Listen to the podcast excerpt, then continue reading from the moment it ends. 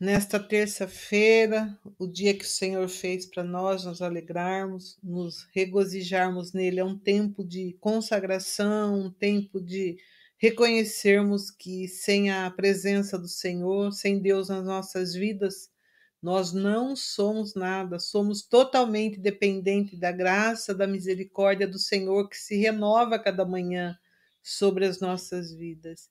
Eu vou estar lendo um, uh, um texto que está em Marcos, mas ele fala, Marcos 6, se você tiver oportunidade depois de meditar nesse texto, aqui ele vai falar sobre os milagres, ele destaca os milagres que Jesus fez. E nesse texto, Jesus alimenta é, 5 mil pessoas que estavam com ele. Jesus alimenta 5 mil pessoas ele anda sobre as águas, ele ensina quem é o pão dos céus e, e que todos os que desejam ter a vida eterna precisam comer de sua carne e beber de seu sangue. Muito de seus seguidores, incapazes de aceitar esse discurso, os, os abandonam, abandonaram esse simbolismo difícil de entender, difícil de digerir, mas preferiram abandonar. E aqui a gente vê que esse texto ele fala de dois milagres. O primeiro, Jesus alimenta, é, como eu já disse, 5 mil pessoas, mas o interessante é perceber que essas 5 mil pessoas estavam com ele, ao lado dele. Então, o que, que ele faz? Ele alimenta porque Jesus é assim, quando ele olhava a multidão que estava com ele, ele se compadecia. Ele via, ele via que era como ovelha que não tinha pastor. Então ele ele tanto provia o alimento espiritual, mas também o físico. Ele jamais despedia a multidão que estava com ele de mão vazia. Ele não despedia com o estômago vazia, vazio, né? E aí você, se você é, ler, percorrer durante o texto, você vai ver que durante esse processo de milagre ainda aconteceu é, uma escassez de comida, eles deram falta, né, que não havia provisão para todos, mas Jesus ele toma a única comida que existia e ele multiplica esse alimento e sacia a multidão. E o, seg o segundo milagre, se você perceber aqui, é que Jesus anda sobre as águas, uh, o mar estava agitado, os, o barco dos discípulos é ameaçado por uma tempestade repentina. Mas Jesus, sendo soberano, ele aqui ele faz dois milagres, milagre duplo. Ele anda, anda sobre as águas, ele conduz o barco a terra firme imediatamente. E assim vai. E, e, e assim a multidão ela é cativada e ela aonde Jesus está, ela quer estar junto. E o versículo que eu vou estar lendo para complementar isso que eu disse está é, em Marcos 6, 45.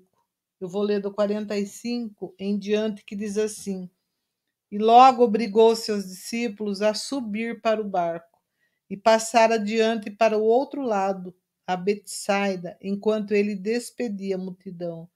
E tendo-os despedido, foi ao monte para orar. E sobrevivindo à tarde, estava o barco no meio do mar, e ele sozinho em terra. E vendo que se fatigava a remar, porque o vento lhe era contrário, Perto da quarta vigília da noite, aproximou-se dele, andando sobre o mar, e queria passar, queria passar adiante deles. Eu queria dar ênfase nesse versículo 48, que diz assim: é, e vendo que se fatigavam a remar porque o vento era contrário. Quando a gente para aqui, pensa, a gente logo lembra daquele texto, daquele versículo que fala que os olhos do Senhor está sobre toda a terra. O Senhor vê todas as coisas, ele sabe de todas as coisas e conhece todas as coisas. Aqui Jesus estava em terra orando no monte sozinho e os discípulos estavam no meio do mar. O barco foi acometido pela tempestade, por dificuldades, mas Jesus viu que eles estavam fatigados de tanto remar sem conseguir uh, resolver essa situação. Então, você que está nos vendo nesta manhã, que está conectado com o Senhor, saiba de uma coisa: por mais que a tempestade bateu no seu barco, balançou o seu barco, saiba de uma coisa: Jesus está vendo, mesmo que pareça às vezes que ele está, está distante, porque aqui ele estava distante dos discípulos. Ele estava em terra, no monte, orando, e os discípulos no meio do mar, mas Jesus viu. E não só viu, como ele sabia que os discípulos estavam cansados de tanto remar e não conseguia resolver a situação. Por quê? Porque o vento que batia no barco era contrário e era já perto da quarta vigília, vigília da noite. E Jesus então aproxima-se dele, andando sobre o mar, e queria passar adiante deles. Mas quando os, os discípulos viram, acharam que fosse um fantasma e gritaram, porque eles ficaram perturbados. Mas Jesus disse: Tenha bom ânimo, sou eu, não temais. A palavra para nós nesta manhã, diante de tanta dificuldade. A palavra do Senhor é para nós é: tenha bom ânimo. Não sou um fantasma. Jesus subiu para o barco para estar com eles e o vento se aquietou, e entre si ficaram muito assombrados e maravilhados, pois não tinham compreendido o milagre dos pães, antes o seu coração estava endurecido. Olha, os discípulos aqui já tinham visto o milagre do pão, já tinha é, visto tantas coisas, mas eles ainda não tinham compreendido. E o coração deles estava endurecido, mas mesmo assim, o Senhor sabe da estrutura nossa, sabe que somos pó, conhece que a nossa estrutura é pó, então ele sabe das dificuldades, aquilo que nós lidamos no dia a dia, mas mesmo assim ele entra com a tua com a misericórdia dele, com a bondade dele, ele tem muita paciência conosco, teve com os discípulos e continua uh, tendo paciência conosco. Temos visto tantas coisas acontecer, mas alguns segundos a gente parece que esquece mas que nós venhamos a nunca esquecer de tudo aquilo que Deus tem feito por nós, por tudo aquilo que Ele é para nós, por tudo aquilo que Ele representa para mim e para você. Que o Senhor nunca nos deixe esquecer disso. E que você seja muito abençoado nesta manhã e que você possa, em nome de Jesus, estar se alimentando da palavra de Deus e nós estamos aí estudando sobre uh, as parábolas, estamos uh, na parábola do joio e do trigo. Para darmos sequência, eu chamo Bruno nesta manhã. Bom dia, Bruno. Bom dia, pastora, graça e paz do nosso Senhor Jesus Cristo. Amém. Como vai? Tudo bem? Com Cristo no barco, tudo, tudo bem. vai bem. Viu? E até que a tempestade balançou seu barco, né? Por esses é dias atrás aí, mas. Sim, é. Mas estamos firmes na presença do Senhor, não é verdade? Firmes, crendo que o Senhor está no comando de todas as coisas, né? E a gente está firme, né? Pode vir a tempestade que for, mas nós sabemos que o Senhor está conosco. Então, nós temos paz que excede a todo entendimento, não é verdade, pastor? Amém. Tem até Graças um louvor, né, Bruno? É. é, o mestre balançou meu barco, lembra desse louvor ali? Sim, é lá do, do, do Lázaro, né? De uma música do irmão Lázaro, né? O, é, o, que é da, é, acho que é daEixla, não é? DaEixla? Eu não sei de quem é. Ah, é alguém que cantou. Alguém canta, né? Nosso ministério não é louvor. Né? Não, né? é. Nós não cantamos nada. Não, graças a Deus pela Laís, pela Larissa, né? Que, que, que o Senhor deu, as habilitou para esse ministério, né? Graças a Deus por isso, que realmente é uma bênção, né? Bom, então vamos aqui, né, na, naquilo que nós estamos aprendendo com o Senhor, que é sobre a, a, parábola do joio e do trigo, né? Eu tenho certeza que Deus já tem ministrado ao nosso coração e continuará falando, porque é uma profundidade e é um ensino de Jesus através das parábolas, né? Jesus ensinando através dessas parábolas para que nós possamos compreender aquilo que está no reino. Nós estamos falando das parábolas do reino que estão descritas em Mateus no capítulo 13. Nós vamos ler hoje do verso 24 ao 30 e depois do verso 36 ao 41. Vamos lá.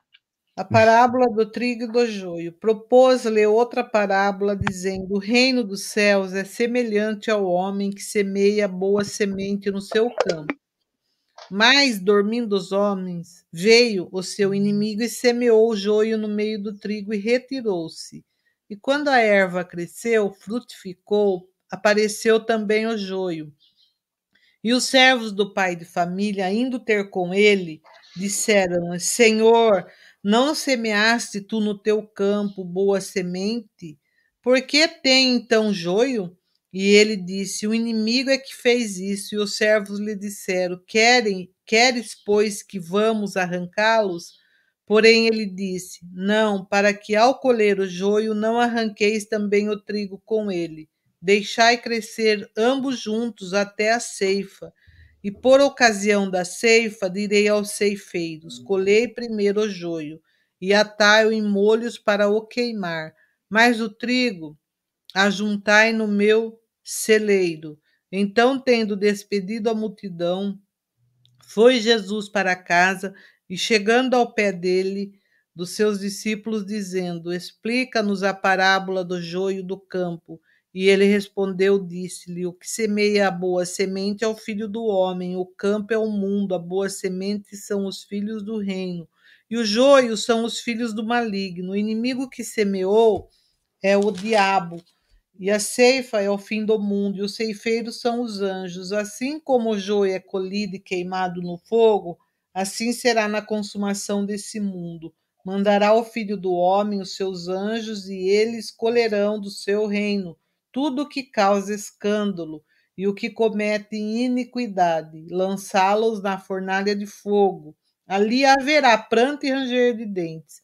Então os justos resplandecerão como o sol no reino de seu Pai. Quem tem ouvidos para ouvir, que ouça. Muito bem. Essa parábola aqui, só para nós lembrarmos aqui o contexto, Jesus está aqui falando, dando uma resposta, na verdade, do porquê a, a, a, aqueles saduceus e dos fariseus perguntando se você é realmente o Messias, onde está o juízo que está determinado que os profetas falaram que você ia fazer, né? E até agora não aconteceu nada. E aí então Jesus está dando aqui o motivo pelo qual o juízo ainda não aconteceu. Então, esta parábola estava apontando que o juízo está sendo adiado por um devido tempo para que as pessoas possam ter um tempo de arrependimento. Então, olha aí, está aí na slide, né? O fato da parábola de Mateus afirmar, né? Olha lá, pode ir lá no. Isso. O fato da parábola de Mateus afirmar: um homem semeou boa semente no campo. Dá uma olhadinha no verso 34, pastora. Não, aliás, no verso 24. Propôs-lhe outra parábola, dizendo: O reino dos céus é semelhante ao homem que semeia boa semente no seu campo. Então, olha só, essa expressão, homem semeou boa semente no seu campo, não necessariamente significa que o homem fez por si mesmo o trabalho. Como também lá em Mateus, que um certo homem que celebrou as bodas do seu filho não significa que o homem tinha feito tudo sozinho, os preparativos da festa. Então, Mateus enxerga enxerga Jesus como semeador em, em, em Mateus 10, 5, e os discípulos são enviados com esta missão. Então, quando nós olhamos aqui, é, um homem saiu a semear a boa semente, não necessariamente que seja um só, né? Mas sim além do homem, também os seus ceifeiros, também aqueles que são os seus trabalhadores. Então, a palavra é a semente é a palavra. Lembra lá que nós fala, falamos até sobre a, a, parábola das sementes. Algum tempo atrás nós falamos sobre esta parábola das sementes. E Jesus deixa bem claro que aquela parábola, aquela semente é a palavra de Deus. Assim a semente do Senhor está sempre sendo produzida. Agora, muitos dizem que esta parábola aponta para o caráter misto da igreja. O mal seria semeado na comunidade.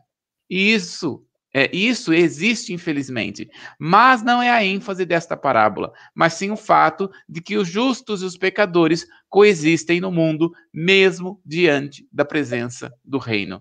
E aqui está algo que é para nós realmente entendermos. Nós até falamos aqui, né, que muitas pessoas colocam, colocam esta parábola como no sentido de igreja, né, como nós falamos aqui, né, que a, a, a, existe a semente boa e existe a semente ruim, existe o trigo e existe o joio. Mas Jesus não está dando ênfase para a igreja. Jesus até mesmo está dizendo no verso 38, o campo é o mundo. Então, nós estamos vendo aqui que Jesus está deixando bem claro que no mundo existe o, existe o joio e existe o trigo. Existem os filhos do reino e existem os filhos do maligno. Os dois coexistem nesta terra e o reino está sendo implementado apesar de estar ainda os filhos do maligno existindo. Apesar ainda dos filhos do maligno estar permanecendo nesta terra. Chegará um momento então, como nós vamos, vamos ver, por exemplo, dá uma olhadinha aí, pastora, no verso 30. Deixai crescer ambos juntos até a ceifa, e por ocasião da ceifa direi aos ceifeiros: Colhe, colhei primeiro o joio e atai-o em molhos para queimar, mas o trigo ajuntai no meu celeiro. Muito bem. Então, quando nós olhamos aí, nós estamos vendo que deixai o trigo e o joio crescer junto, mais uma hora o, o joio vai ser jogado fora e o trigo vai ser colocado para dentro do celeiro. Esta expressão, o apóstolo João, no livro de Apocalipse, vai dizer o que vai acontecer com esses que são joio. Se nós olharmos aqui para Apocalipse no capítulo 21, vamos lá, pastor? Apocalipse, no capítulo 21. Vamos ler aqui o verso é, 1 ao 3, Apocalipse 21, do 1 ao 3, e depois o verso 8. E vi um novo céu e uma nova terra, porque já o primeiro céu e a primeira terra passaram, e o mar já não existe.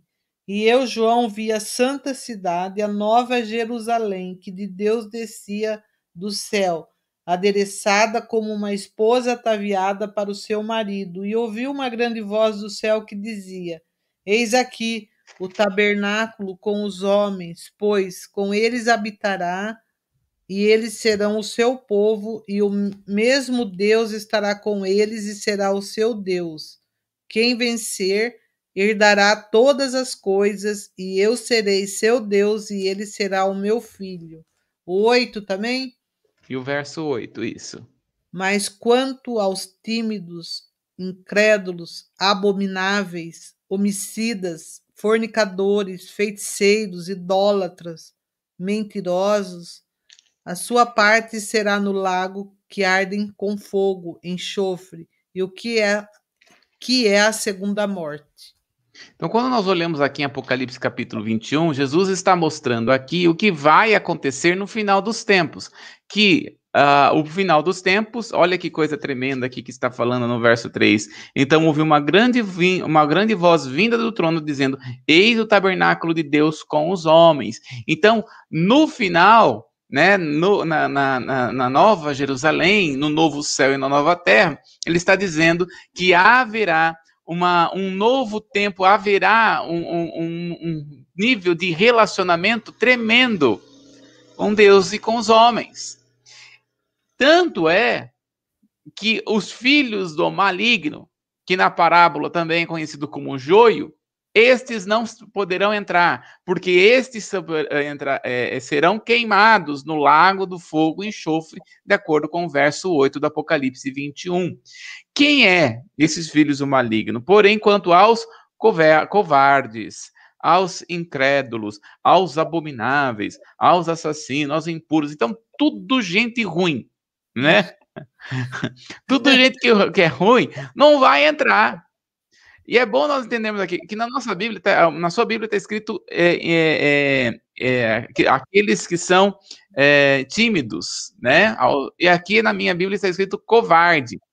Nós não podemos entender esse tímido e covarde como uma pessoa que, que é tímida, né? Nossa, a pessoa é muito tímida, não fala nada, né? Não é nesse sentido de timidez. Mas essa timidez é o fato de não poder, que não ele é covarde o suficiente, a pessoa é tão covarde que não reconhece Jesus como Senhor Salvador. É nesse sentido. Toda pessoa que não conhece Senhor Jesus como Senhor e Salvador, este é um covarde para Deus. Né? Por quê? Principalmente na grande tribulação, aqueles que não renegarem ao anticristo, ao falso profeta, por amor a Jesus, vai ser mais covarde ainda né? Então nós temos que reconhecer Jesus. Então a, a, aqui ele está dizendo que ao trigo vai ser colocado no celeiro. Aonde que é o celeiro? E, e, e João aqui vai explicar. O celeiro vai ser a Nova Jerusalém. O celeiro vai ser aonde as pessoas que são trigo, os filhos do Senhor, terão relacionamento com o Senhor. E o trigo que vai ser levado ao fogo, que aqui Apocalipse está falando, está falando que é do, do fogo enxofre, ele está apontando aqui que é este fogo que vai queimar, a pessoa não vai entrar. E olha só que tremendo que o Senhor tem para nós. Olha o capítulo 22, do 1 ao 3, pastora, lê para nós. Apocalipse? Isso. E mostrou-me o rio puro da água da vida, claro como cristal que procedia do trono de Deus e do Cordeiro. No meio da sua praça, e de uma e de outra banda do rio estava a árvore da vida, que produz doze frutos, dando seu fruto de mês em mês. E as folhas da árvore são para a saúde das nações. E ali nunca mais haverá maldição contra alguém e nela estará o trono de Deus do e do Cordeiro, e os seus servos o servirão. Olha que tremendo esse versículo. Ali nunca mais haverá qualquer maldição, que é no novo céu, na nova terra, na nova Jerusalém, não haverá nenhuma maldição. Glória a Deus sobre isso. Então, quem vai entrar e quem vai viver isso? Aquele que é trigo, aquele que tem fruto, né? Aquele que verdadeiramente frutifica. Sabe, pastor, eu estava domingo na igreja, aquele painel, né, que o Cris fez e que o pastor colocou lá como versículo, né? Eu tava, cheguei na igreja, mas aquele versículo começou a ministrar tanto no meu coração, tanto no meu coração, né? Porque lá eu sou a videira verdadeira, vós sois os ramos, né? E aí eu lembrei de uma palavra que está escrito em Gênesis capítulo 49, quando o Senhor está falando ali para é, para Josué. Dá uma olhadinha lá, olha que interessante. Josué não, para José. A profecia de Jacó para José, Dá uma olhadinha. Jacó, eu tô ainda estou estudando, mas eu gostaria só de compartilhar porque eu falei do fruto do, do, da, do trigo, só para a gente entender uma coisa muito interessante aqui. Capítulo 49, no verso 22. José é um ramo frutífero, ramo frutífero junto à fonte. Seus ramos correm, correm sobre o muro. Olha só que o Senhor está falando para José, né? José é um ramo frutífero. Aí eu fiquei pensando assim na história de José, sabe, pastora? Né? Porque daí a gente vai, a minha cabeça, né, começou assim a pensar na história de José. Porque José teve dois filhos, Efraim e Manassés, né?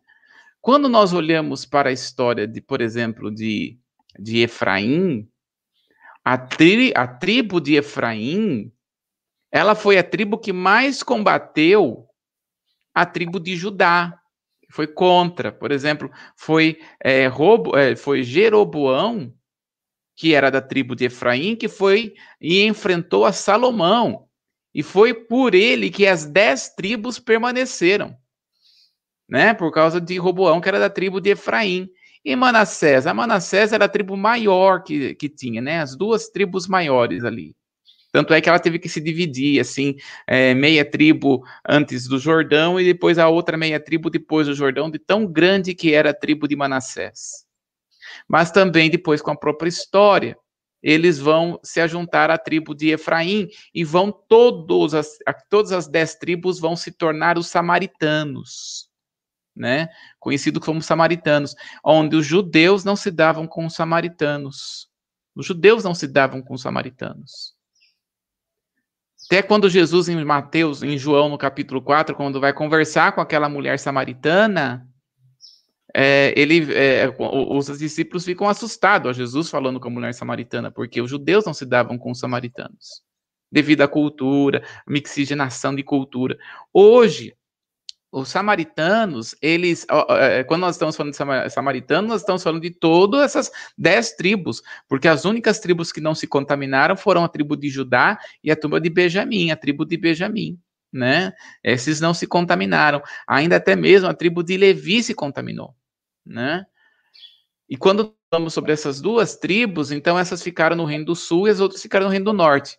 Eu quero que nós venhamos a pensar aqui alguma coisa. Por quê? Quando nós olhamos para essa turma, Jesus está falando, aqui é uma profecia: José é ramo frutífero. Aí eu fiquei pensando, meu Deus, se ele é ramo frutífero, e ainda estou estudando, tá?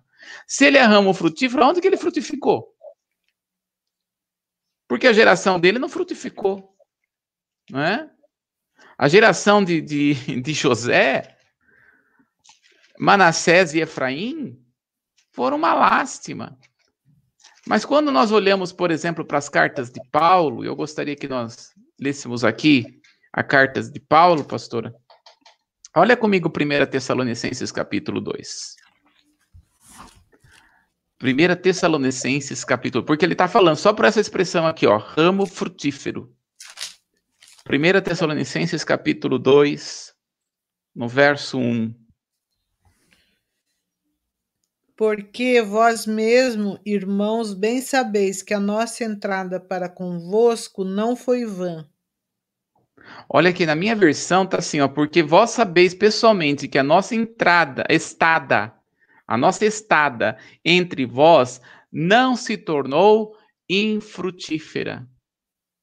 O que nos mostra, né, quando Jesus está mostrando, por que que José foi uma tribo que o Senhor falou: você vai ser uma, será ramo frutífero. E quando nós olhamos para Efraim e Manassés, eles não frutificaram. Mas Paulo aqui está falando aos irmãos de Tessalônica. A nossa estadia não foi infrutífera. Ele está mostrando que a única forma de alguém frutificar verdadeiramente é estar em Jesus. Por isso que começou ali, né? Essa expressão começou a me chamar aqui a atenção. A nossa vida se torna frutífera se nós estamos em Cristo. Essa é a diferença entre o trigo e o joio. O joio, ele tem fruto. O trigo, aliás, desculpa, o trigo, ele tem fruto. O joio, ele não tem fruto. Ele cresce e se expande, mas não tem fruto. Ele só apenas incha. Então nós precisamos entender aqui que o Senhor está falando em Mateus no capítulo 13, para aqueles que são trigos, este tem fruto. Eu venho para produzir fruto. Aquele que estiver em mim, este vai produzir. E produzir o próprio caráter de Deus. Agora, quando Jesus está falando aqui em Mateus no capítulo 13, ele está mostrando aqui e dando uma resposta, porque está aí, ó, mais uma vez eu vou repetir. As pessoas esperavam que na vinda do Messias, os romanos e todos os outros inimigos seriam expulsos. Até o próprio João Batista tinha essa expectativa de que o Messias trouxesse consigo o juízo. E ao ver que não estava acontecendo, enviou mensageiros até Jesus para perguntar se ele era mesmo aquele que viria de vir. Né? Porque João Batista fica, você realmente é o Messias? É, nós, é você é aquele que nós estamos esperando? que, que Jesus vai fazer? Dá uma olhadinha lá em Mateus no capítulo 3. Olha a frutificação aqui de Jesus. Né? A frutificação, Mateus capítulo 3, do verso 10 ao 12, né? Olha aqui. Porque ele sabia que ele era. Olha só, ele sabe, quando vai batizar Jesus, ele sabe quem é Jesus. Olha só. 3, do 10 ao 12. Tá. E também agora está posto o machado à raiz das árvores. Toda árvore, pois, que não produz bom fruto, é cortada e lançada no fogo. E eu, em verdade, vos batizo com água para o arrependimento, mas aquele que vem após mim é mais poderoso do que eu. Não sou digno de levar a sua sandália. Ele vos batizará com o Espírito Santo e com fogo. Em sua mão tem a pá e ele limpará a sua eira, recolherá no, recolherá no celeiro o seu trigo, queimará a palha com fogo que nunca se apagará. Quando nós lemos esse versículo, nós precisamos também ler esse versículo com a mentalidade de judeu. O que, que ele está falando? Ele vos batizará com o Espírito Santo e com fogo. O que, que é este fogo na mentalidade judaica? é o juízo de Deus sobre as outras nações, em especial sobre os romanos. Ou seja, ele está esperando, olha, virá aquele que vos batizará com o Espírito Santo e com fogo, esse fogo é estabelecimento do juízo de Deus sobre as outras nações. É isso que João Batista está esperando. Quando ele vê Jesus, aí ele vai dizer: Eu não sou digno de te batizar, mas a mentalidade dele não é uma mentalidade igual a nossa de crente que nós temos, que João Batista nem mesmo ele sabia que ele estava profetizando, que batismo de fogo é o batismo da purificação, de Deus queimar o nosso pecado, mas ele sabia de fato isso? Não, para ele de fato o batismo de fogo era o fato do juízo final. Quando ele vê Jesus, ele fala: Este é o que vai trazer juízo. Este é o Cordeiro de Deus, este é o que vai trazer o juízo. Né? Muitas vezes nós olhamos para os profetas, a gente pensa que os profetas sabiam que estavam profetizando. Não. Nós conseguimos identificar o que eles estavam profetizando porque a Bíblia já está fechada. Agora eles estavam participando. É a mesma coisa que nós. A nós, nós vamos saber o que aconteceu de fato, o que Deus está fazendo na nossa vida, não é agora, é no final. Agora a gente só está vivendo. É. Agora a gente só está no caminho. no final de tudo, ah, Senhor, agora entendi por que, que eu tive que passar por aquilo. Agora entendi porque o Senhor permitiu aquilo. Agora, Senhor, eu entendi. Então, se você não está entendendo, vai vivendo. Vai vivendo na presença do Senhor. Importa que Jesus está no barco, que o Senhor está com você. Isso é o mais importante. Vai vivendo. Depois você vai ver que todas as coisas cooperam para o bem daqueles que amam a Deus de acordo com o seu propósito. Então, por enquanto, vai vivendo, vai caminhando a vida. E por isso que eh, João Batista está profetizando, está falando, este virá com o batismo, batismo com fogo, do batismo do Espírito Santo e com fogo. Então, este fogo para João Batista é o juízo. E aí ele vê que Jesus está lá no ministério, faz três anos, mas cadê o juízo? Então, João Batista, dá uma olhadinha aí no capítulo 11, capítulo 11, no verso 3, ao verso no verso 3 ao verso 6. Pode ler para nós, pastor. A dizer-lhe: És tu aquele que havia de vir ou esperamos outro? E Jesus respondendo disse-lhe: Ide anunciai a João as coisas que ouvi e vedes. Os cegos vêm, os coxos andam, os leprosos são limpos, o surdo ouve, os mortos são ressuscitados e os pobres é anunciado o evangelho. Bem-aventurado é aquele que se não escandalizar em mim. Até, Até o seis, pode ler? É, eu leio até os seis. Ah, tá. É que, é versão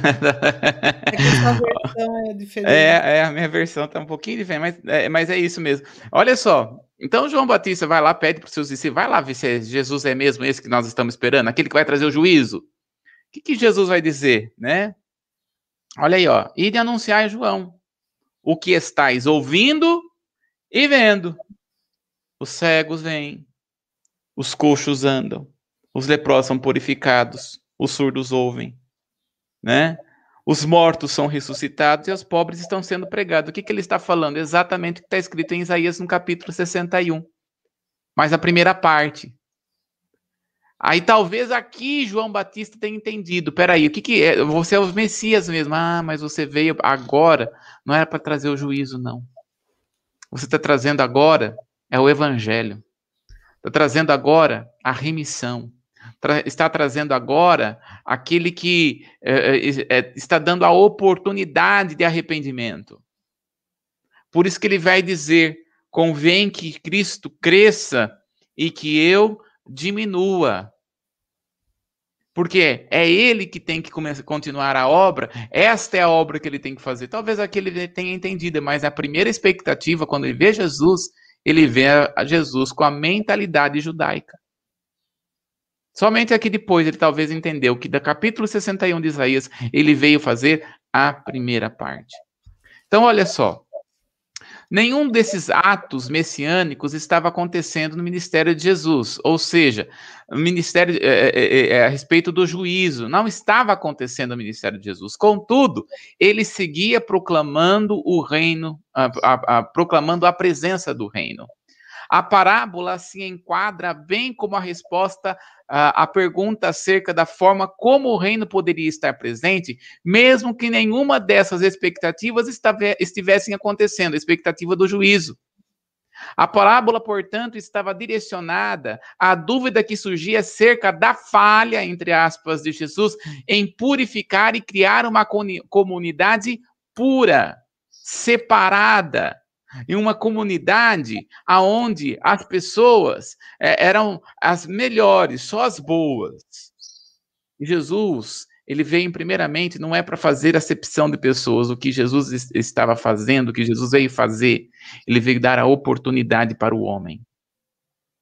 Então, para, ao olhar, ao, ao, João Batista olhar para Jesus, a, as pessoas olhar para Jesus, ele é o Messias, ele está fazendo boas coisas, ele está fazendo milagres, prodígios, mas cadê o resto? Cadê o juízo? Né? Cadê que ele vai sentar no trono? Cadê que ele vai reinar sobre Israel, Jerusalém? Cadê isso? Eles estavam esperando esta situação. Né? Até mesmo João Batista estava esperando isso. Mas ele está dizendo que, apesar disso, ele veio trazer o reino de Deus. Apesar do mal continuar na terra, ele ainda está proclamando o reino de Deus. Por quê? O reino de Deus é uma semente que ela vai crescendo, que ela vai se desenvolvendo. Então vamos trazer aqui uma adaptação da parábola. Vamos trazer aqui uma, uma maior profundidade a respeito da parábola. Em primeiro lugar, o reino de Deus está presente apesar do juízo não estar ocorrendo, em função do ministério de Jesus e da obra do Espírito Santo. Então veja, o reino já está sendo proclamado. Independente se o juízo vai acontecer agora ou não, o que ele está querendo dizer? O reino de Deus está sendo implantado. Em segundo lugar, apesar da época do juízo ainda não ter chegado, certamente virá. Então ele está mostrando naquele tempo, e ainda nós estamos nesse tempo, né? Ainda nós estamos nesse tempo, em que a igreja, ela está aqui nesta terra. Quando a igreja for tirada aqui nessa terra, então o juízo de Deus começará a ser estabelecido sobre esse lugar. O juízo de Deus. O juízo de Deus virá sobre a terra e virá sobre Jerusalém. Não é da forma como eles estão pensando. Não é da forma que eles estão achando. Porque eles estão assim: Deus virá com juízo sobre todas as nações que são ruins e são contra Israel. Esse é o pensamento do judaico. Mas é, para com Israel, Deus vai ser bom e vai separar e não vai permitir algo mal. O que na verdade Jesus está dizendo é o que não virá o mal sobre aqueles que são trigo.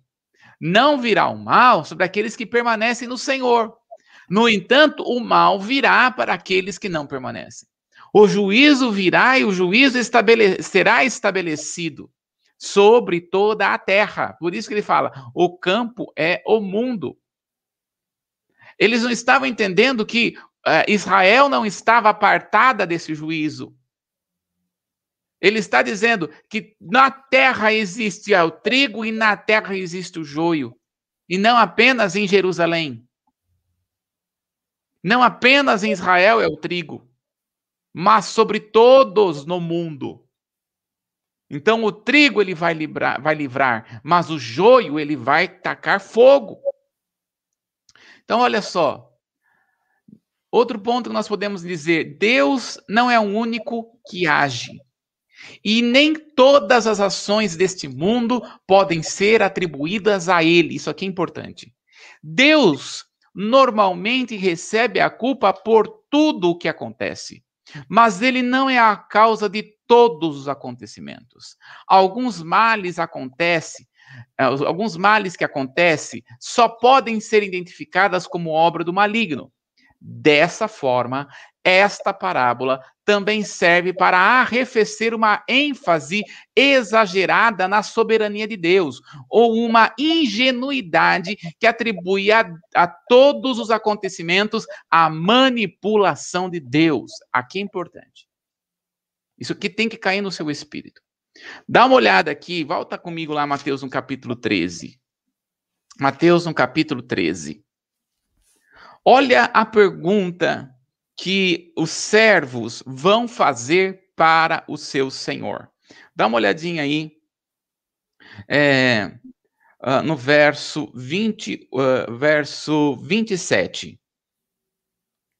E os servos do pai de família, indo ter com ele, disseram-lhe: Senhor, não semeaste tu no teu campo boa semente? Por que tem então joio? Olha só, as pessoas falam: Deus não é bom? Deus é bom. Deus sempre realiza só o que é bom. A palavra do Senhor em Tiago fala que Deus não pode tentar a ninguém e a ele ninguém tenta. Então, por que as coisas ruins acontecem? Dá uma olhadinha aí, pastora, no verso 20, a resposta que esse, é, que esse Senhor vai dar, que Jesus está dando aqui no verso 28. Olha aí, ó. E ele lhe disse: O inimigo é que fez isso. E os servos lhe disseram: Queres, pois, que vamos arrancá-lo? Olha só, Deus é soberano. Deus, o que é ser soberano? Aquele que sabe todas as coisas. Aquele que conhece todas as coisas. Mas quando nós estamos falando aquele que conhece, que sabe todas as coisas, né? Por isso que ele é onisciente, ele sabe, conhece todas as coisas, não significa que ele fez todas as coisas. E muitas vezes nós olhamos né, para a palavra, né, e até olhamos né, algumas, algumas expressões bíblicas, fala, e Deus endureceu o coração de Faraó. Até mesmo em Reis, nós vamos ver aqui um, um, um dos profetas tendo uma visão de que ele vai perguntar ali a respeito do rei, do rei, do rei, se eu não me engano, o rei, o rei Acabe, né? É, e um espírito de mentira vai sair da parte de Deus. A palavra do Senhor vai dizer, né, que um, um espírito maligno da parte de Deus ia atormentar a Saul. Então, quando nós olhamos a, a Salomão, a, a, Saul mesmo, ia atormentar a, a, a, Saul. Quando nós olhamos essas expressões, nós falamos, ah, tá vendo? A Deus é quem fez. Não. Veja só o que está escrito em Isaías capítulo 45, no verso 7. Dá uma olhadinha. Deus ele é soberano, mas nós não podemos exagerar nesta soberania. O fato de Deus saber não é o fato de Deus fazer. Há uma diferença aqui. Olha aí, pastora. Isaías capítulo 45, no verso 7. Olha que interessante que está esse versículo, e é por isso que nós precisamos saber ler Bíblia, é por isso que nós precisamos estudar a palavra. Olha o que esse versículo está falando. Vamos ver como está escrito na sua versão, pastora. Eu formo a luz e crio as trevas. Eu faço a paz e crio o mal. Eu, Senhor, faço todas essas coisas. Aí, ó. Mas então Deus faz coisa ruim? Não, gente. Veja, Deus, ele é bom. Eu sempre costumo dizer, só Deus é e tudo que Deus criou tem. Então, por exemplo, Deus, ele não tem amor, porque ele é o amor. Deus não tem autoridade, porque Deus é a autoridade. Então, quando nós estamos falando aqui, imagina aqui, ó, aqui, aqui é luz, aqui é a luz. Deus é luz. Tudo que Deus criou não é luz. Tudo que Deus criou tem luz. Esse tem luz é porque depende de uma luz que é da onde, que, da onde é a fonte. Então, todo ser que Deus criou, principalmente aqui o ser humano, também os anjos, né? Quando está próximo da luz, a consequência daquele que está próximo da luz também é emitir luz. A partir do momento, a consequência da pessoa ou do ser que Deus criou começar a se afastar daquele que é luz, a consequência do afastamento da luz, o que, que é? Trevas. Então não é que Deus criou. Na verdade, o que ele está dizendo, ou que Deus formou, acontece que ele fala a consequência, eu sou a luz, aquele que está longe, a consequência de se afastar de mim é se tornar contrário daquilo que eu sou. Então Deus, ele é soberano. Ele sabe todas as coisas, mas não é Deus que criou o mal, porque Deus não cria o mal. Mas o mal aparece quando se afasta daquilo que é bom. Então, a partir desse momento, nós precisamos entender algo aqui. Né? É, Deus criou Satanás? Mal? Não, mas ele se afastou de Deus e a consequência foi o mal chegando. Né? Assim também é com o homem. Assim também é com o ser humano. Então, aqui, Veja só, Deus, ele está dizendo: o, o Senhor plantou boa semente, mas vindo o maligno, aquele que tem a, a, a, o caráter mal, veio e plantou aquilo que é ruim. Quando Deus fez o homem, Deus não fez o homem mal. Deus não fez o homem para ser mal. Deus fez o homem para ser a sua imagem, conforme a sua semelhança. No entanto, a semente do mal foi plantada, foi estabelecida no homem pela escolha do próprio homem. Então Deus ele ele é soberano, mas não podemos exagerar nesta soberania. A mesma coisa. Deus, ele sabe quem será salvo, mas não foi Deus quem determinou quem será salvo. Deus sabe, mas não há uma determinação dele. Por quê? Porque não é ele quem determina quem será salvo ou não, porque a semente está sendo proclamada. Aquele sobre qual corresponde com esta semente, então este será salvo. Por isso que ele fala, João 3,16: Deus amou o mundo de tal maneira para que todo aquele que nele crê, veja que é uma pessoa que corresponde com a semente. Todo aquele que nele crê tenha a vida eterna. Então, existe uma correspondência com, a, com o estabelecimento, com a palavra, com a declaração do homem, né? Então, veja, nós precisamos entender aqui: Deus é soberano, mas não podemos exagerar na soberania. Deus sabe todas as coisas, mas não é Deus quem fez o mal. Porque Deus já programou apenas aquilo que é bom. Esse é o caráter de Deus. Deus é bom. Não há nele não há variação. Uma hora tá bom, outra hora tá ruim. Não. Até mesmo o estabelecimento do juízo de Deus, na verdade, esse juízo é uma forma de expressar a bondade de Deus. Deus estabelece o juízo? Sim. Deus estabelece o juízo, mas é uma forma de expressar a sua própria bondade. Porque ele também ele é justo e expressa o seu caráter em justiça. Amém? Então nós não podemos pensar que Deus ele é uma, faz uma manipulação, existe uma manipulação da parte de Deus, né? Outro ponto que é importante nós entendermos, né? A ênfase da parábola é que o reino chegou com a graça ilimitada em meio ao mundo mal. Então o reino já está sendo estabelecido. O reino já está sendo é, é, movimentado, independente do mal que existe no mundo. Não podemos ser tolerantes com o mal, mas a destruição de todo mal não é nossa tarefa. Olha aqui, vou ler isso aqui de novo. Não podemos ser tolerantes com o mal, mas a destruição do mal não é nossa tarefa. Por isso, aqui no capítulo 13, no verso 30, ele vai dizer assim, aliás, no verso 29, é, é, é, o servo vai perguntar: Queres que vamos e arranquemos o joio? E ele vai dizer: Não, para que ao separar o joio, não arranqueis também com ele o trigo. O que é o joio? É o mal. Então nós não podemos ser tolerantes com o mal, mas a destruição do mal não é nossa tarefa. É a tarefa de Deus. Precisamos, de ser, precisamos deixar de ser maus. E precisamos impedir a destruição feita pelo mal. Mas como anularemos o mal sem nos tornarmos maus no processo? Por isso, somente Jesus, no devido tempo, anulará todo o mal. É isso que ele está estabelecendo, é isso que ele está trabalhando aqui. Quem vai anular o mal? É Jesus. Quem vai acabar com a maldade? É Jesus, não é o homem. Com toda a sua tecnologia, com todos os seus pensamentos, o homem pode tentar fazer de tudo. Um mal vai sempre existir porque o homem tem uma semente mal.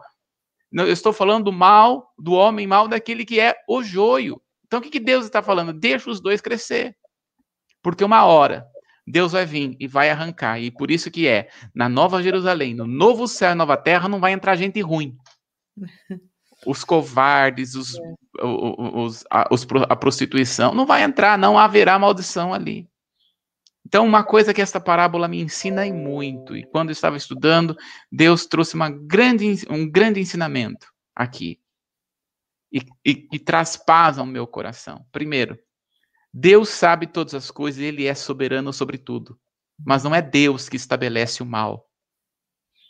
Deus permite que o mal cresça com o bem, porque no devido tempo, ele mesmo, o próprio Cristo, vai exterminar todo o mal. Então, acalma o seu coração. Calma o seu coração, sabe? Às vezes a pessoa quer mudar a outra pessoa, quer ser o Espírito Santinho do outro. Calma o seu coração. Você não vai conseguir mudar ninguém.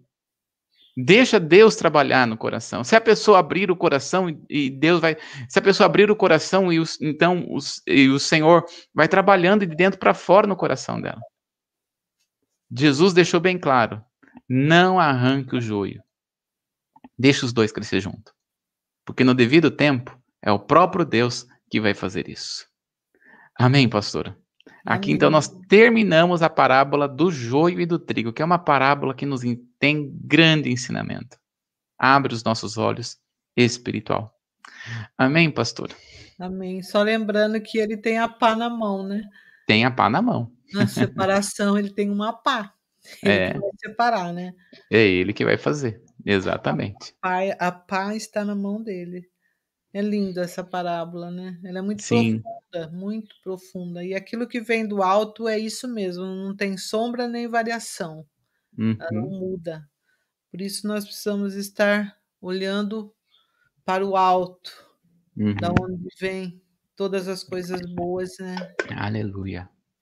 Então tá bom, vamos. Amém. Viu? Tem um todo dia aí para pensar, repensar, reler, ouvir novamente, né? Porque fica gravado no YouTube. Uhum. Aproveita, rever novamente. Você que está assistindo e você que não assistiu, vai ver mais tarde, né? Talvez.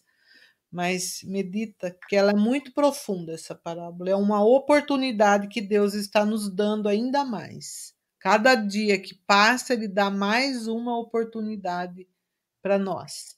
Nós não podemos deixar escapar das nossas mãos. Amém?